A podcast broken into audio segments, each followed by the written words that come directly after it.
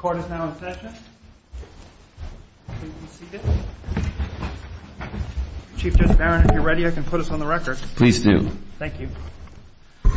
The next case is number 23-1507, Jiajing Beijing Tourism Company Limited v. Aero Balloons USA, Incorporated, et al. At this time, would counsel for the appellants please introduce himself on the record to begin. Good morning. May it please the Court, Lee Harrington for the appellants, Aero Balloon USA, Inc., and its principal, Douglas Haase. Your Honors, we're here... Did you want to reserve any time or not? Oh, maybe a minute or two. One minute, that's fine. Thank you. The underlying case is a simple two-party contract dispute. Um, there was a purchase and sale agreement in six parts between my clients, Aero Balloon, and its principal, Douglas Haase, and Jiajing Beijing Tourism, by which the appellants were supposed to design, construct, get certified by the Chinese government, and deliver these massive hot air balloons that could transport 20 to 40 people up at one time. When that process had been substantially completed and certification had been achieved, which was a critical point in the case, the appellees, Jiajing, instead of going forward with completion, filed an arbitration in September of 2018 alleging some defaults under the contract. Um, before that time, there had been payments made pursuant to the contract that are set forth in a supplemental agreement. We're on just a particular question about what to do with the jury awards and how you're construing them. so you want to just get to that part of it? Sure. So we think based on the... This is a domestication of this Chinese arbitration award. That's all I was trying to get to, Your Honor. So in the course of that litigation, the trial below, uh, there were claims made that there were fraudulent transfers from Aero Balloon to Mr. Haase and Mr. Haase and his wife and some other accounts. Uh, we think the record is devoid of any evidence. In fact, I don't think there's really any argument that there was uh, intentional fraud under the fraudulent uh, uh, transfer statute. That's incorrect, but let's assume that the jury verdict is based on the fact that there was expert evidence from uh, the plaintiff's expert that the company was insolvent from 2016 on. And it's undisputed. Indeed, your Exhibit 16 shows transfers of the payments made to Aero Balloon from 2016 on into the private bank accounts of your client, who Mr. Haase, who spent it. So why is that insufficient to support the jury verdict? I guess there are two parts to how I'd like to respond to you, Judge Lynch. Uh, first of all, the transfers at issue from 2016 to 2018 were made while Aero Balloon was performing under this contract with Jiajing. They were making these progress payments that were set forth in the supplemental agreement and earned those payments. You're disputing the expert testimony, but the expert testimony is on the record and the jury was entitled to believe it.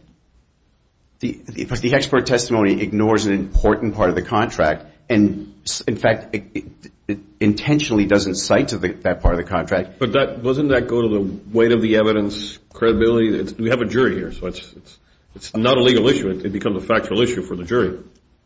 And that's exactly right, Your Honor. It's a factual issue for the jury that they were compelled to analyze in the course of their deliberations. And the explicit instruction from the trial court judge was, you must examine each one of these transfers in the context of this evidence and in rendering your verdict. And they came back with a verdict that was $500,000. But the problem with the verdict and the repeated instructions, they're not objective. There's no objections. So that's another issue you have. How do you surpass that? You did not object either to the form of the questions that went to the jury or to the jury. But your point is you liked the instruction. Why would you have objected to it? You wanted them to follow it. I understand that. But just so I get your argument, are you disputing whether there's evidence of a million dollars of fraudulent transfers? Or are you disputing only whether there's evidence of 1.6 million? I'm disputing the fact that the jury didn't do its job. Uh, that's a different, I'm not asking that question. Suppose they had found $1.1 million. I think that it would have been much easier to draw an inference that the jury had actually considered the evidence. So are you making any argument that there is, in fact, no evidence supporting $1.1 million, which is a different question than whether the jury plausibly can be understood to have found 1.1 million. I understand that point. I'm asking a different question. Imagine this jury had come back with a verdict of $1.1. Are you saying there's no evidence in the record to support that? I can't sit here. Okay, so that's fine. So I'm just so the structure of your argument is that even though there's evidence of 1.1 million, we still can't find that there is support for the jury verdict because they, in fact, found $1.6, which you're saying is a legal matter, shows they didn't know what they were doing, didn't understand what was happening, so there's no finding at all. Is that the idea? Essentially, Your Honor, particularly where the trial judge repeatedly was saying it's 1.6 million, it's $1.6 million, and, in fact, the judge said... So just so I understand that, suppose on Claim 2 the jury came back $1.6, and on Claim 3 came back $1.1. I mean, on the Chapter 93A, would you take the same position that the Chapter 93A verdict has to be thrown out also? I think it would be hard to make the argument, Your Honor, candidly. I think that there would be evidence that... So then you are saying that we really just can look at the Chapter 93A claim independently. In other words, whatever they did with the fraudulent transfer claim, it's as if it doesn't exist. We should just look at whether there's evidentiary support for the Chapter 93A finding. No, because the same evidence undergirds both claims. I understand the same evidence. I understand that. But what all I'm saying is, with respect to the Chapter 93A claim, then the argument that you're making is there's no evidence to support 1.6. Correct. But there would have been evidence to support 1.1 on that. I want to eh, respond carefully, Your Honor. I don't think there was evidence. At least there was not. There was controverted evidence. I understand. That. So you can't... So for purposes of Rule 50A. Yes. Okay. Just taking that as the as a given then, what is the reason to conclude, just looking at the Chapter 93A verdict, what is the basis for concluding that that can't stand as a Rule 50A matter? Because what it seems like your argument's premised on is the jury instructions not having been followed. And I don't understand how that's a Chapter 93A, that's a Rule 50A argument. I thought under Rule 50A, we just look at, was there sufficient evidence to support such a verdict? Not through the lens of the jury instructions, but just is there, in fact, evidence to support the verdict? Is there a case uh, law that says otherwise? No, Your Honor. And if if it appears that we are contesting the jury instructions... I don't think you're contesting them. No. What I'm saying is you're saying to us, we know that there's no support for that 1.6 has something to do with the jury instructions not having been followed. Am I misunderstanding you? Uh, Suppose the jury instructions had not said you have to go transfer by transfer. And then we just look, was there $2 million, was there evidence of 1.6 in the record? What's your answer to that? I think that's where the problem lies, in that the jury instruction didn't say, here's the dollar amount, go find it. It said, what is the dollar amount? And the transfers at issue could only equal $1.13 million. I understand, but if if there were non-bank-to-bank transfers, wasn't there evidence put forward of non-bank-to-bank transfers? I don't believe so. I think there were there were there were transfers to multiple accounts. But I believe, Your Honor, that they're all Bank of America accounts. But they may have been a family trust or something of that nature. Well, he had uh, the company pay some of his credit card bills. That's correct, Your Honor. Yes. De minimis uh, amounts, yes. Your opponent says if you total all of the evidence, it's actually 2.2 million, roughly. In transfers over a long period of time, including after the arbitration award. Okay. And you do agree that there was that evidence? Yes. Ignoring the evidence that there were. Let me ask the 93A question a little differently. Um,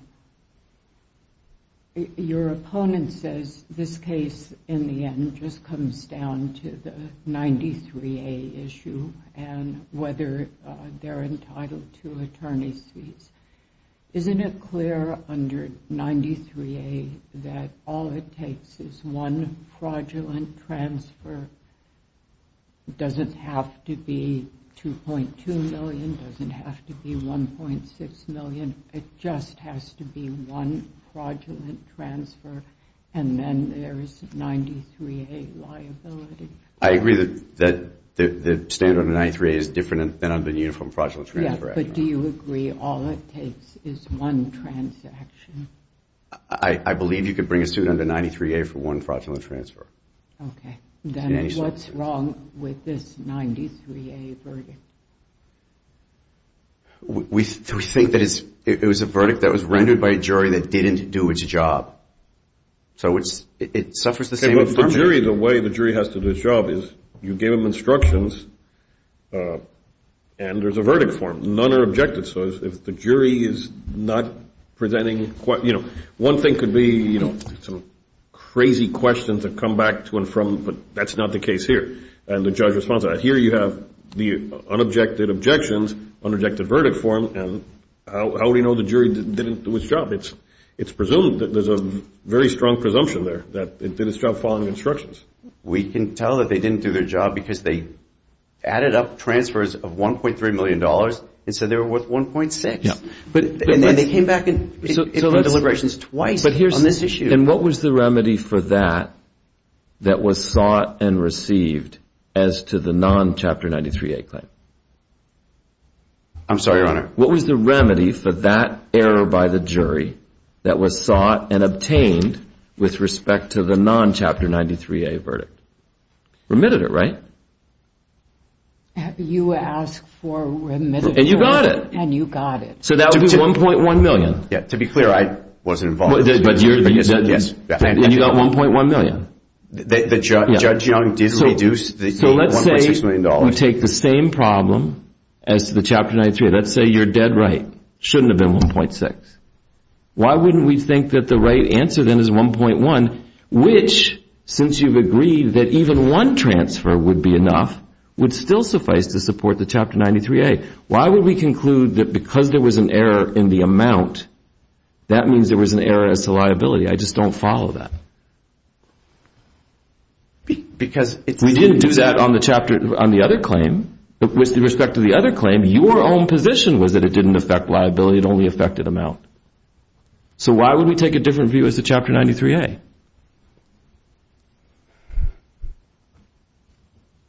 Based on the record at trial, it seems inconceivable that one couldn't reach the conclusion that the jury didn't understand. And I admit fraudulent transfer law is a complicated animal. Didn't understand what it was supposed to do and just rubber-stamped the $1.6 million that the judge kept parroting during the trial. That they didn't look at each transfer and say, when this transfer was made, was Aero Balloon rendered insolvent? Was there other streams of revenue for Aero Balloon? Yes, there were. But that's an argument for not having remittitur to 1.1, right? That's an argument for throwing out that claim, not getting remittitur to 1.1.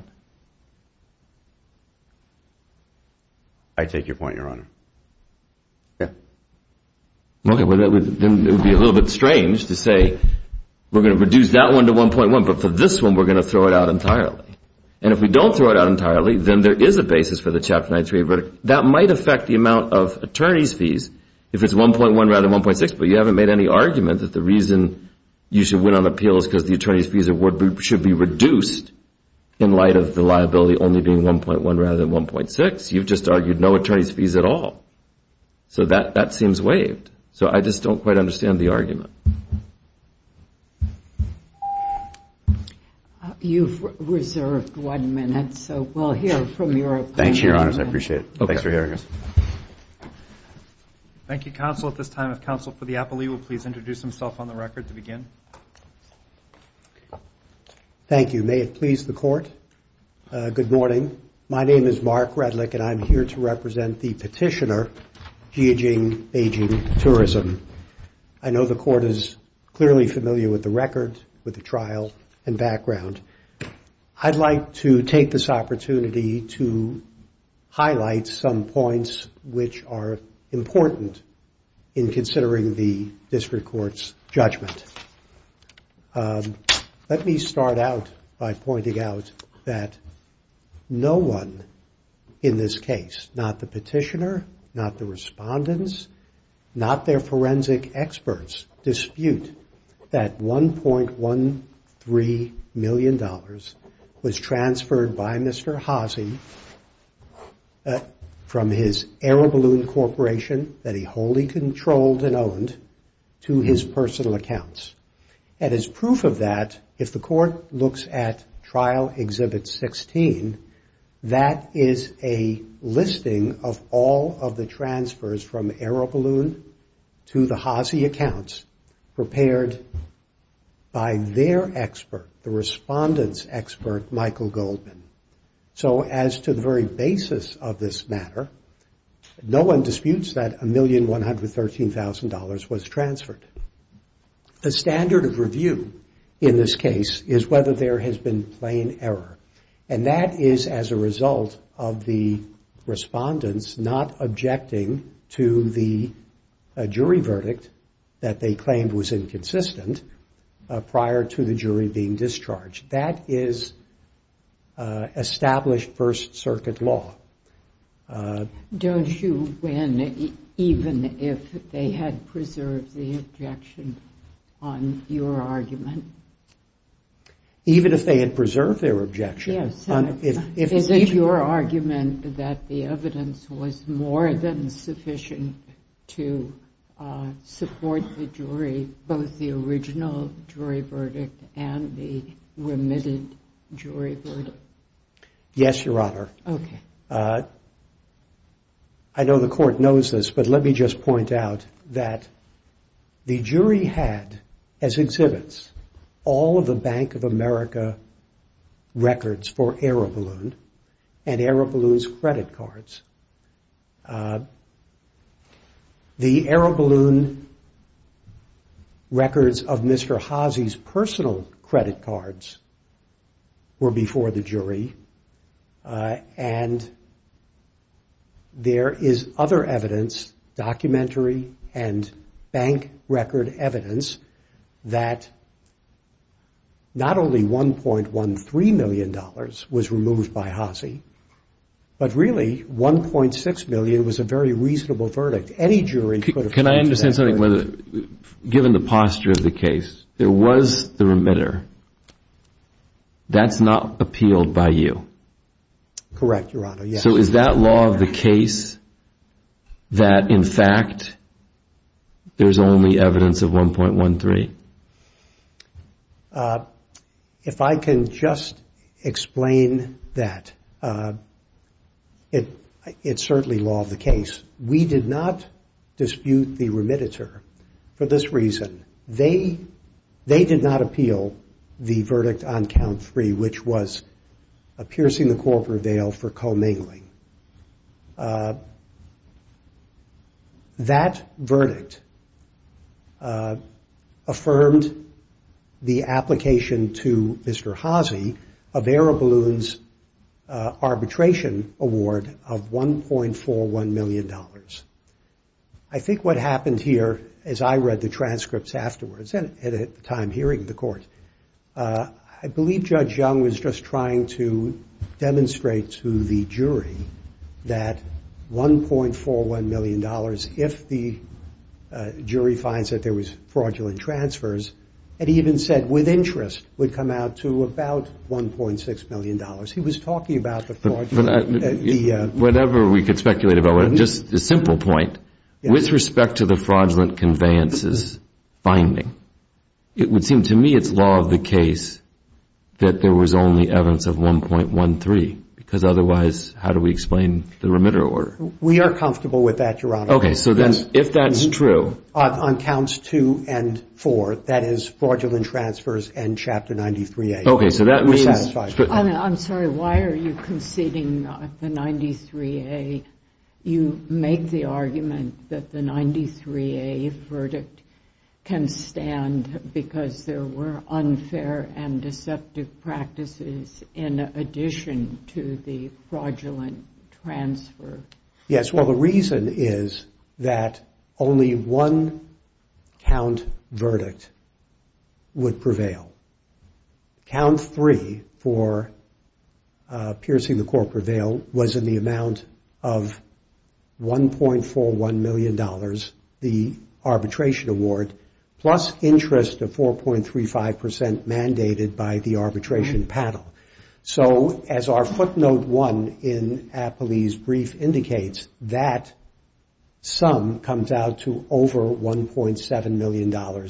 So in a sense, it was not uh, necessary to press the issue of the fraudulent transfers over and above the remittitur number chosen by the judge of $1.113 million.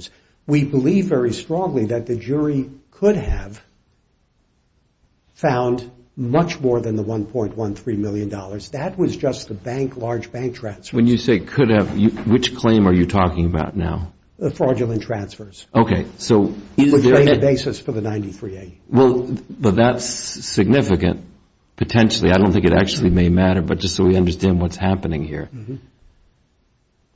Is there any basis for the Chapter 93A claim apart from the fraudulent transfers?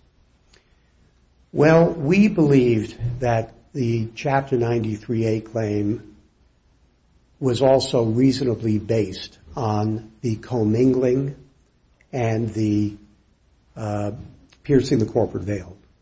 We believe that and we argued that to the district court. The district court did not accept that. The district court So that wasn't presented to the jury? No, no. We presented all of the evidence to the jury. But the only contention that was made to the jury for the basis of finding the Chapter 93A claim was the fraudulent transfers? No, we argued uh, both aspects. Uh, we argued that Mr. Haase had taken, misappropriated, uh, and was responsible for the arbitration award. And the amount was up to the jury in their deliberations, both as to the piercing the corporate veil and as to the fraudulent transfers. That was in the province of the jury. So is the argument that you're making to us that for purposes of the Rule 50A motion and the denial of it, which is, as I take it, all that's mm-hmm. before us here, that there was substantial evidentiary support for the $1.6 million on the Chapter 93A claim, even if there was only evidence of 1.1 million of fraudulent transfers? That was our position at the trial. However, the judge felt that the imposition of a reward of attorney's fees should be based only on the fraudulent transfer issue. And I never thought I would say this uh, in court, but uh, the court will note that the judge reduced our request for attorney's fees by more than 50% based on the court's comments at the follow-up hearing that uh, he was going to award attorney's fees solely on the basis of the fraudulent transfers. And you didn't cross-appeal that finding? No, Your Honor. So for purposes of this appeal, is what I'm hearing you say, but you're not saying it totally directly, that for purposes of evaluating at least the attorney's fees portion of the ruling on the Chapter 93A claim, we have to take that as based solely on the evidentiary support that is fraudulent transfers?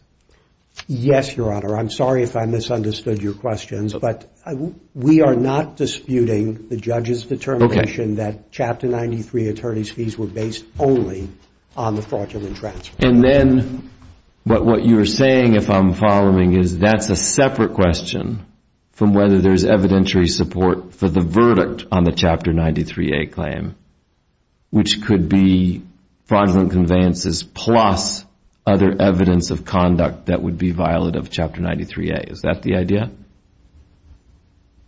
I'm not quite sure I understand the Court's question. There could be two separate issues. The actual award of fees made by Judge Young was based on the smaller remitted figure, which he based on the fraudulent transfers. That's what he based his decision on, attorney's fees. But the jury, uh, Uh, in terms of sufficiency of the evidence, there was more evidence than that that was actually before the jury as to the liability finding. The reason why this matters, just to build on what Judge Lynch is pointing out, if I understand your opponent's argument, the reason you don't get the attorney's fees is because there's no liability judgment that can stand. And the argument there is there's not a liability judgment that can stand because there's no basis for finding 1.6, which shows that the jury didn't understand what it was doing, so we should throw out that whole verdict. If I understand what you're saying is it's true that the judge below said, I'm only going to give you fees on the Chapter 93A claim based on the 1.1 of fraudulent transfers. But he didn't take a position that there was no evidentiary support for a verdict on the Chapter 93A claim of 1.6 because maybe there was evidence of 1.1 of fraudulent transfers plus 500,000 of other conduct that would be violative of Chapter 93A. Is that your understanding or do I have it wrong?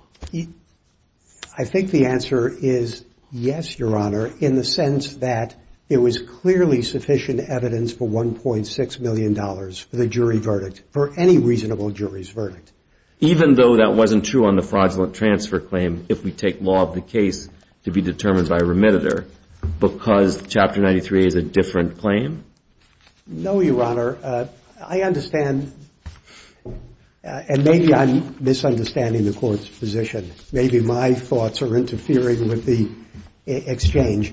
I understood their position to be that there was no evidence of $1.6 million. Clearly, if one looks at the evidence, the bank records, there was plenty of evidence. I understand that, but what I'm saying is there's two different claims. There's the fraudulent transfer claim, mm-hmm. which presumably all you can look at to get to 1.6 is fraudulent transfers. The district court was unimpressed by that idea and thought 1.1 was all you could show. Yes. Then there's the Chapter 93A claim. The kinds of things that could get you to 1.6 under Chapter 93A, given the way it's phrased and given what it's concerned with, deceptive practices, it could be fraudulent conveyances plus other deceptive conduct that could get you to 1.6. Yes. And the question is, mm-hmm. was there evidence put forward that could plausibly support the 1.6 finding on the Chapter 93A claim? I mean, it's an awfully coincidental thing that they found 1.6 on both, I realize.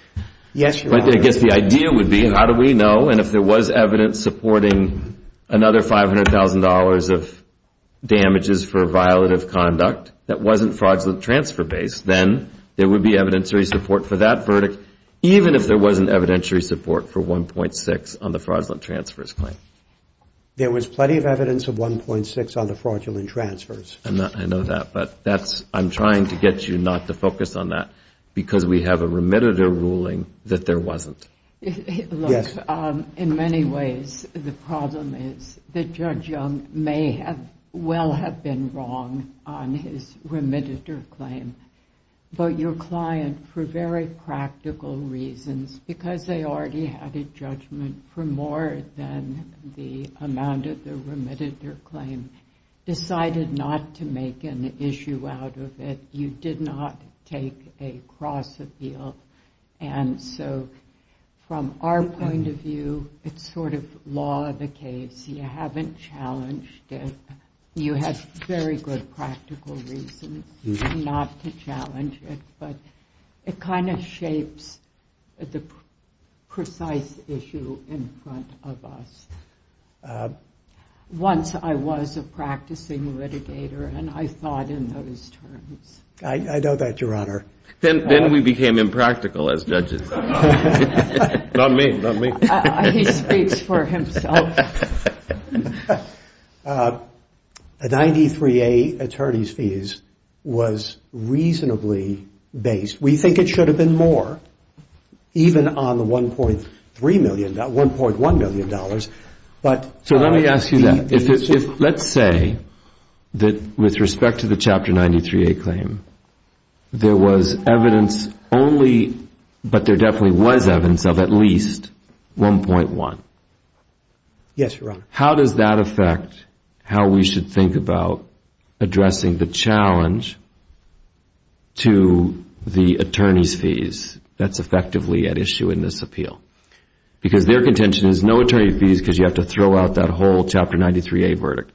You say, well, at least there's evidence of 1.1, even if there isn't of 1.6. Let's stipulate there's not for 1.6, but there is 1.1. What then happens to your ability to refute their contention that if you could only show 1.1, that would mean you don't get the attorney's fees at all because that claim has to be thrown out? There's no reason for that uh, determination. The Supreme Judicial Court stated in the Hopkins case that we cite that even one fraudulent or deceptive transaction supports a 93A determination and thus attorney's fees. So whether the judgment on uh, the fraudulent transfers is 1.1 or 1.6, or the jury could have found more, the amount of the attorney's fees was, under those circumstances, although we would have expected more, very reasonable because the judge cut us down. And in any event, the amount of attorney's fees isn't being challenged. It's just whether there should be fees at all. That is correct. And in that sense, they should have challenged the remitted award because